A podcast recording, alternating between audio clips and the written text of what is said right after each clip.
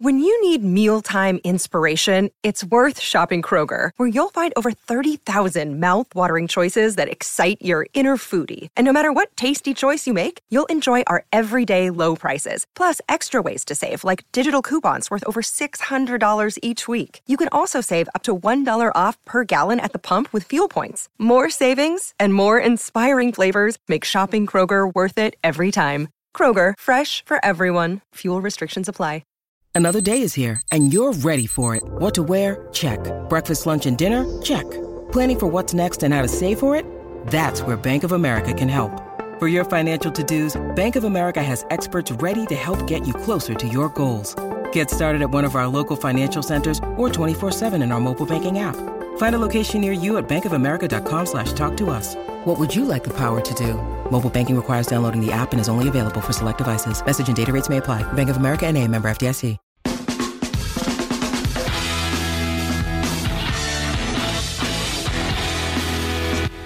And we're back on, I almost said sports talk, on Inside Black Gold. I haven't even hosted sports talk in like a week at this point, and I'm still saying it. That's how ingrained it is in my in my brain right now. But I was gonna say you're all messed up from CWS stuff anyway.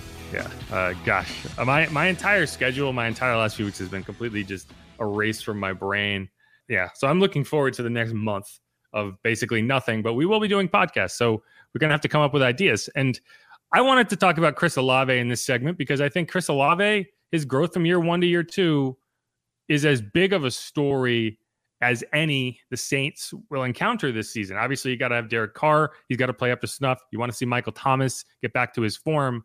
But if Chris Olave can take that step forward into kind of star wide receiver, the star wide receiver echelon, which I think he was close to, but not quite in last year, this team can go a long way. Yeah, to me, what he put up last season was really impressive, obviously, because he was really wide receiver one when you look at it with the injuries the team had. Michael Thomas goes down, Jarvis Landry, and there's the rookie left to carry the wide receiving core. And yeah, he, he had a, a pretty significant rookie season. Uh, what was it? Uh, 70 some odd catches, over a thousand 72 yards. catches, like 1,100 something yards. Yeah. Only four touchdowns. That's the one that you wish was, to me at least, I wish that was in the six to seven range. But the Saints offense struggled to put up points in the entire season. So that's not a surprise there. See, I'm not I'm not as concerned about the the touchdowns because I think you have elite red zone weapons. And so I don't need him to necessarily be that. Like he's gonna score in, in his chances. I was concerned about the YAC, which basically was non-existent. And the one game all season that I think you saw really good YAC out of him was uh, that week, the week 18 game against the Panthers when he caught that touchdown. I think it was the opening drive and just kind of turned and got upfield. There was like 25 yards of YAC, and he scored a touchdown. And it's like, yeah, that's that's the hidden yardage here. 72 catches for Chris Olave. You should be looking at a lot more than a than a thousand yards, right? Like that. These should be big plays, and that's what I think frustrated me. Is a lot of them were spot catches, and I think Derek Carr is going to play a big role in getting Chris Olave opportunities in situations where he can catch, turn upfield, and run. Because it's not necessarily his fault that he's not getting YAC if he's catching the ball and getting tackled immediately. But I think it's a team effort. And, you know, he talked about Chris Olave went on the Jim Rome show uh, and talked about Derek Carr and kind of his relationship there. And uh, there's that. Here's that audio. Looking ahead to year number two, you've got a new quarterback this year in Derek Carr. What are your impressions of him so far as a player and as a leader? What's that been like? Man, I love him. Uh, I love him as a person, and uh, he's a, he's a great leader on and off the field. That's uh that's what you ask for as a receiver, uh, especially a young receiver. So uh, he's definitely helped me uh, better my game and get better myself. Uh, we all know we, what he could do on the field, but uh, just him being there for me off the field and even on the field, I feel like that helped me a lot, and it's, it's, it's helping us build our chemistry. Hey, Chris, that's something like you just said that. Like you were really quick to say, "Oh, I love this guy. I love this guy." Is it like a personal thing? Like, was he able to connect with you on a personal level, or is he the kind of guy professionally that you know is going to make you and the team better? Like, what do you love so much about this guy?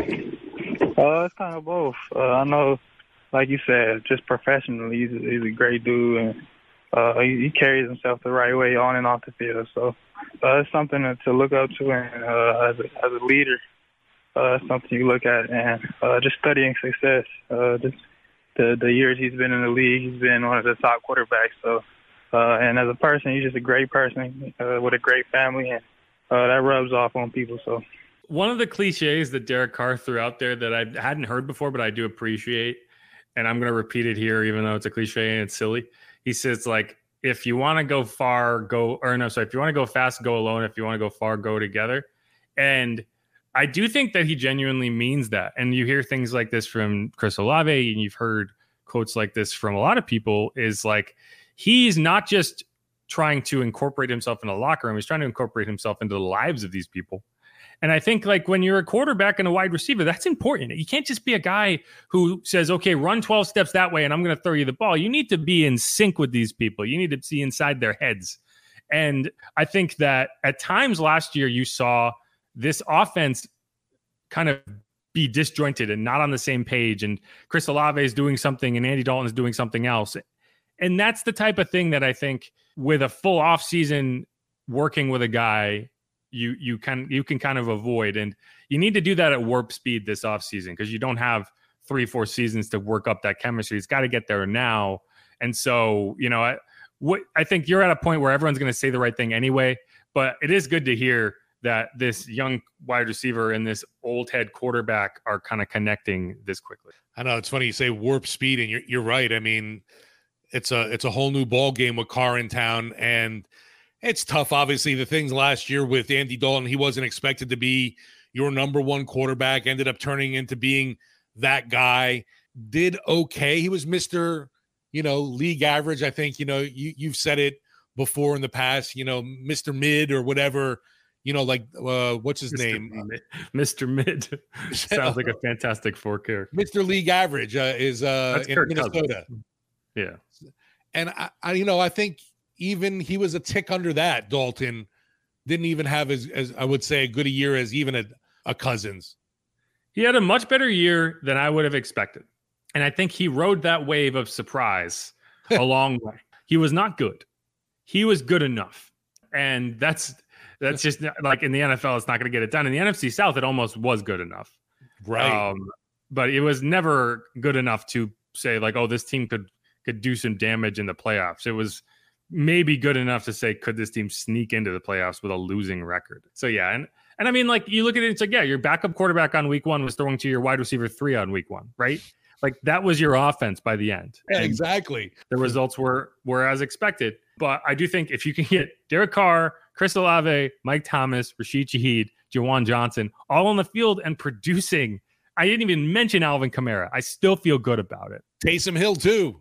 Taysom Hill. There's a lot of weapons, and it's just like, can you get this offense to look like it's supposed to look like? That was the frustrating part. Is every game last year, you were like halfway into it and be like, where'd the offense go? What happened? Why has this been so easily taken away? It's part on the quarterback, it's part on the skill positions, it's part on the offensive coordinator. Everyone's got to be better. And one of those people who has to be better is Mike Thomas because you can't be better if you're not there. And this is what uh, Chris Olave had to say on Mike Thomas. They obviously know each other pretty well. They both went to Ohio State. So Mike Thomas has been something of an idol to Chris Olave, just like Ted Ginn, who is now helping out the wide receivers, has been an idol to Mike Thomas and Chris Olave, all Ohio State guys. And so this is what Chris had to say on Mike Thomas. Obviously, it's going to be a different offense and a really different team in a number of regards, especially if Michael Thomas is on the field consistently. It's been a challenge of late because of all the injuries. But how does he look to you right now? And if he is on the field consistently, how explosive is that offense going to be? No, we got really explosive. Uh, we got a lot of different weapons, and uh, we got Mike out there. We all know what he could do on the field when he's healthy. Uh, he's probably one of the best, if not the best receiver in NFL. So uh, I'm excited to have him back, man. He's looking good. He's looking strong, big. Uh, like I said, uh, we uh, we're looking forward to having an explosive offense, and uh, we're excited about it. He said strong and big, and we saw Mike deadlifting some big weights again. Everyone's getting really excited about these deadlifts. I want to see him running around. but I mean, yes, he does look big. He looks strong, and that's always been a part of Mike's game. I need to see him cutting. That's what I'm worried about. Like I good. I'm glad he can lift a lot of heavy weights. That's not what I need to see to feel good about Mike Thomas, but it is still nice. To, I mean, like he's working. I think that's the takeaway is he's working. And yeah, with that weight, it's like, is he blocking? Is what's he what's he doing? I don't know. I don't know what how heavy is a football, right? I'm glad he's strong. And I think but like I'm joking, you know, when you deal with lower body injuries, right? The only you can't really do a ton. You kind of have to hope your body doesn't let you down. But one of the things you can do, and I've dealt with a lot of knee injuries and ankle injuries, so I I've had to do this too, is you strengthen the muscles around those weak points so that the muscles can help protect the joints and the you know there's not so much you can do about your toes. You can't really strengthen your toes. But especially the ankle it's like okay if your if your knees are strong if your calves are strong if your quads are strong that's going to help support your body. And so that's why if you're mike thomas you're lifting heavy weights you're trying to build up your lower body so that it can support you. And yeah that's kind of my my harebrained uh, medical analysis. Don't don't quote me. I'm no David Chao. I do um, wish I do wish that Mike was bringing Olave along for some of those weightlifting sessions. Maybe he is. Who knows? Chris, you know, it's funny because Chris, uh, they mentioned this about Marshon Lattimore. Derek Carr did, and I think Chris is the same way. Of like, there are guys who post all their workouts on social media. They just, you know, it's just something they do. It's a motivational yeah. thing.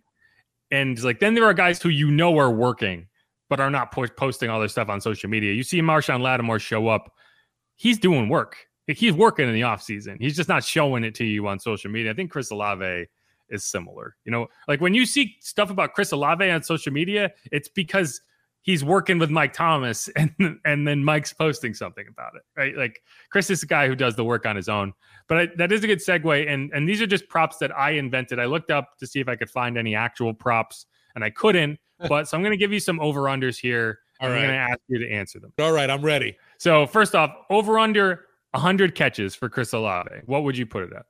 I will put under on the 100 catches. I think it'll be closer to that 85 to 90 range. I don't think he'll leap up into the 100 catch range just because of hopefully a healthy Michael Thomas and the rest of the other weapons around him. He won't need to be that much of a target. I agree with you. I think, and that is the same reasoning I had. If Michael Thomas is there, there are not 100 catches to be had by Chris Olave. He might get close he, he, if he plays all 17 games, which he didn't last year. He missed multiple games.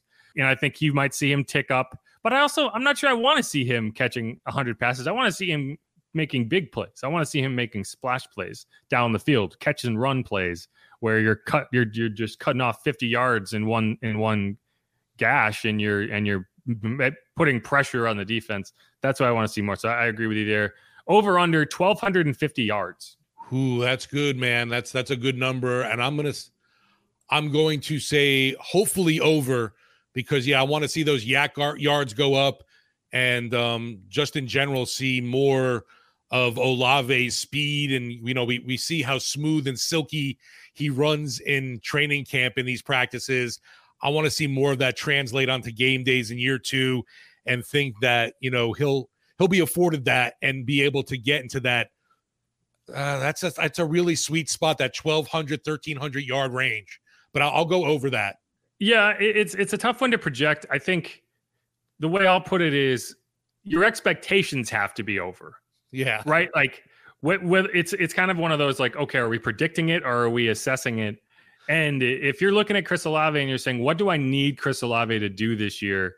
1,400 yards receiving is probably there. Like I, I need big plays and I need him to be consistent. And so if that's if that happens over the course of 16, 17 games, I would expect more than 1,250 yards. Now the next one is I think a bigger question: over under seven touchdowns.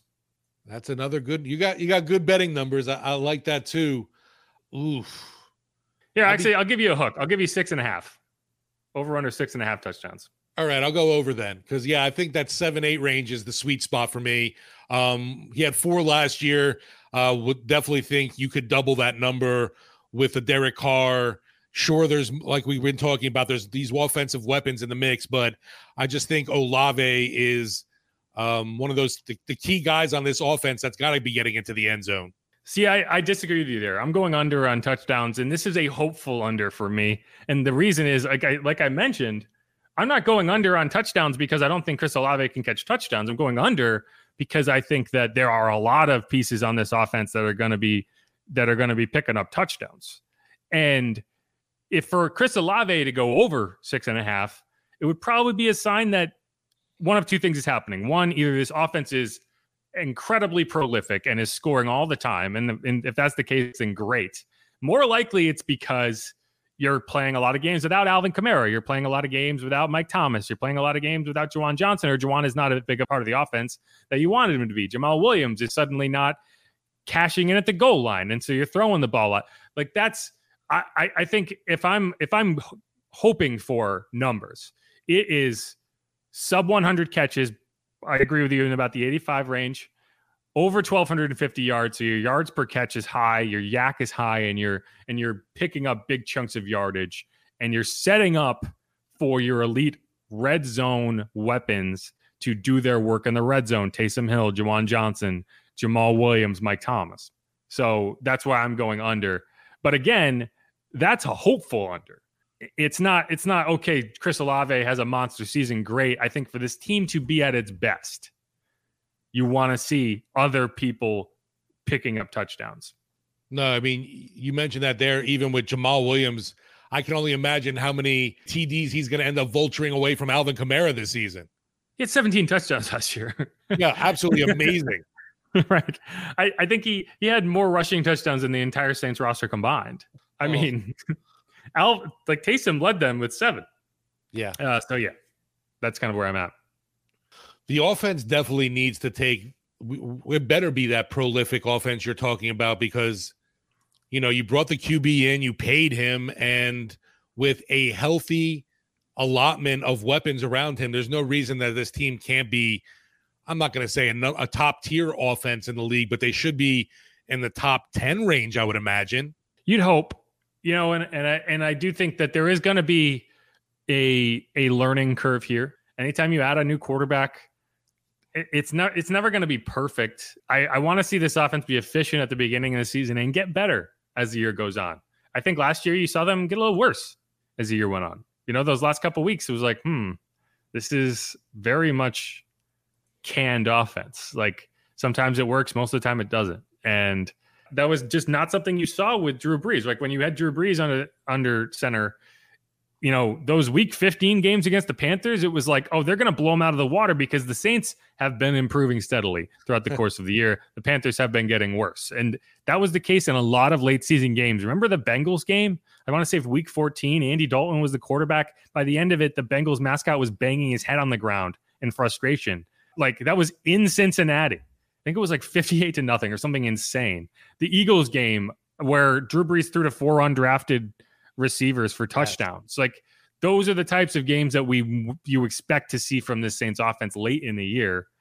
And you just have to hold serve early in the year to the point where you can make that late season push. And not doing that last year is the reason you missed the playoffs. Same thing about well, not necessarily the year before that. That was a that was an injury thing. But yeah, you gotta you gotta get you got to you have need the offense to be at its best at the end of the season. Yeah, just in all, we we saw way too much of the struggle to move the ball down the field, and especially bottle up. It seemed when she got in the red zone, uh, uh, hoping, yeah, Derek Carr is a huge flip to that this season. I think the Saints averaged 19 points a game last year, and that that's just not going to cut it. Nope. All right, I think that's all I have on Derek Carr. But I do have one more rant I want to get off before um, we move on. So the Jets are appearing to be the the the hard knocks pick. Sense, you know, Aaron Rodgers, New York market. Yeah, I think anyone could have probably seen this coming in terms of right. who does the NFL want the most, right? Hard knocks can force uh, one of four teams: the Jets, the Pan. I'm sorry, the Jets, the Saints, the Commanders, and the Bears onto hard knocks. It's because they have don't have a first year head coach they haven't been on it in the last 10 years, and they have not made the playoffs in either of the last two seasons. My issue is not so much with the idea that the Jets are going to be on hard knocks. It is with if you are learning information from aggregators on Twitter, know that there's like an 80% chance that if it's not just straight up wrong, it is possibly misinterpreted. And I'm going to go through this example right here. And we were talking about this before we came on. And it annoys me because I end up getting questions about stuff that it's like, no, this has never been the case. Why are we, why, why does are everyone confused? And it's because stuff like this happens. So Mike Florio, Pro Football Talk, yesterday, he writes a post that literally the context of the post says the Jets are bracing for an involuntary hard knocks assignment. That's the reporting. Mike Florio is saying that the Jets are preparing themselves for something they have said they don't want and that is to be forced onto hard knocks. It is not saying that they are being forced onto hard knocks. It is saying that they are expecting to be forced onto hard knocks. Within minutes, Dov Kleiman, who I complain about all the time, he has almost 200,000 followers on Twitter, and he just aggregates stuff. He just steals content from other people, posts it, and then at the end says, like, oh, by the way, they reported this. The problem is he does it all the time and he gets it wrong. So what did I just say? The Jets are bracing for being selected on Hard Knocks. They have not yet been selected on Hard Knocks. Well, how does he phrase it in his tweet, which has been quote tweeted 500 times, 700 retweets, whatever? Report, Cohen, Jets will be the Hard Knocks team this season, comma, a source tells Mike Florio. I think that would be news to Mike Florio because that's not what he reported. And it drives me insane because it's like, how simple is this? We're playing a game of telephone.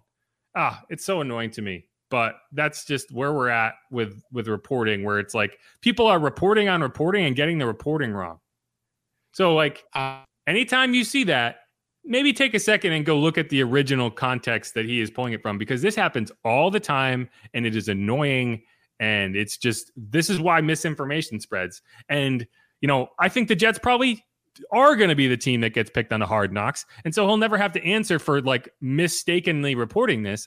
But when you know the commanders get picked and everyone's like wow why? I can't imagine. Why what what what happened? I thought the jets were the team and like well actually no. This is just an idiot getting the news wrong because he's not the one who's actually reporting. Anyway that's my that's my rant and it's annoying mm-hmm. but whatever that idiot too also the the terrible news or the terrible misreporting of the news about Jon Gruden's involvement with the Saints reared its head to me recently. Right. Again, at a family gathering, I had someone tell me, oh, so the Saints hired Jon Gruden as a coach. That's got to be really good heading into this year. And I'm like, whoa, whoa, whoa. He has not been hired by the team, please. But yeah, yeah that that's still something that's out there that a lot of people, I guess, have bought into after someone like a Dov Kleiman, you know, put out there that they were putting they were bringing Gruden in on the staff, and that's not correct. Right, and and it's like, yeah, this is an account that looks official, has two hundred thousand followers. It's verified because he spends eight dollars a month, and it's like, oh yeah, all it takes is you reading something and reposting it in a way that is inaccurate, which is what he did, and says Jon Gruden's returning to the NFL. I'm like, well, no, that's not what happened. But then it's like you have to spend weeks beating back this misinformation and like, not only was that misinformation, it com- created this entire flood of resentment toward the Saints for doing something they didn't do. And it's like, I'm not a gatekeeper for the Saints. They can fight their own battles, but Jesus, this is stupid. If, if you're not getting your your news from like the people who are reporting it locally and you're just getting it from like ML football and these guys who just troll around and try to steal content from people, just be aware that what you're reading is is maybe 80% based in fact. That's all I'm saying. What's amazing to to me too is like you said, this guy has tons of followers that are just I don't I don't I don't know if you blindly are are are just accepting this news that you you have to know that a lot of it is is a, is going to be wrong. I get I I mean it's just how Twitter is, right? Like that's just how the the the news cycle is and there's only so much you can do about it. I, and I don't even have an issue with aggregators so much as I have an issue with poorly done aggregating yeah that that is making things more confusing it's like if you are not going to be able to summarize that information correctly then don't do it just retweet it but there's money and i guess he writes for bro bible now which great that's where i want to get my sports news is bro bible but that's it that's not even what this podcast is about it just it just really annoys me and i saw that tweet and i was like oh wow the jets got picked on hard knocks and then i did like 10 seconds of digging and I was Same like, thing, right. this does it all. Okay. No, it's it's frustrating. Like I said, it was like it popped up again this weekend when I had a family member say, "Oh, Jon Gruden's on the Saints staff," and I was like, "Wow, we're we're around it constantly, obviously, so we know about the misinformation, but other folks are still out there. There are still a faction of folks that obviously believe that Jon Gruden is a saint. I mean, you're just scrolling through Twitter and you see something that looks official and you're going to believe it, right? That's one of my main issues with the whole verified system on Twitter now is like the check marks mean nothing. It can just be a rant, your, your cousin who has $8 from his allowance. like, you know what? I'm verified today. Let me report some news. Anyway, it, it's just annoying. And uh, I, I just needed to get that off my chest. But anyway, that's it. I'm going to let Steve go because he has a show to host this afternoon. He's going to hang out with Bobby Hebert Actually, no, it's going to be just you and Mike, correct? No, Bobby's in and we'll be, yes, rejoicing over the LSU win. Yeah. So he's going to be hanging out with Bobby Hebert. This will post after that show. So I don't know why I'm why I'm promoting it, but Steve will be on there the rest of this week too. WWL AM 870 FM 1053 and on the Audacy app. We'll be back out there on Friday. We'll finally have a Friday show for the first time in what feels like a month. So check that out. But okay, this has been Inside Black and Gold. I'm Jeff Nowak. You can follow me on Twitter at Jeff underscore Nowak. He's Steve Geller at Steve Geller WWL. Follow us on Twitter at Saints underscore pod. And we're going to be getting back into it. We got a month, about a month before training camp. I think they're going to start late June. They haven't officially announced the dates, but I know July, like Jeff July. Duncan reported June 20 or July 24th uh, as the date. So I'm sure we'll be getting the actual date soon, but that's what we're looking forward to. But all right, y'all. Thanks, Steve. Enjoy the rest of your Tuesday. Go Tigers. Go Tigers.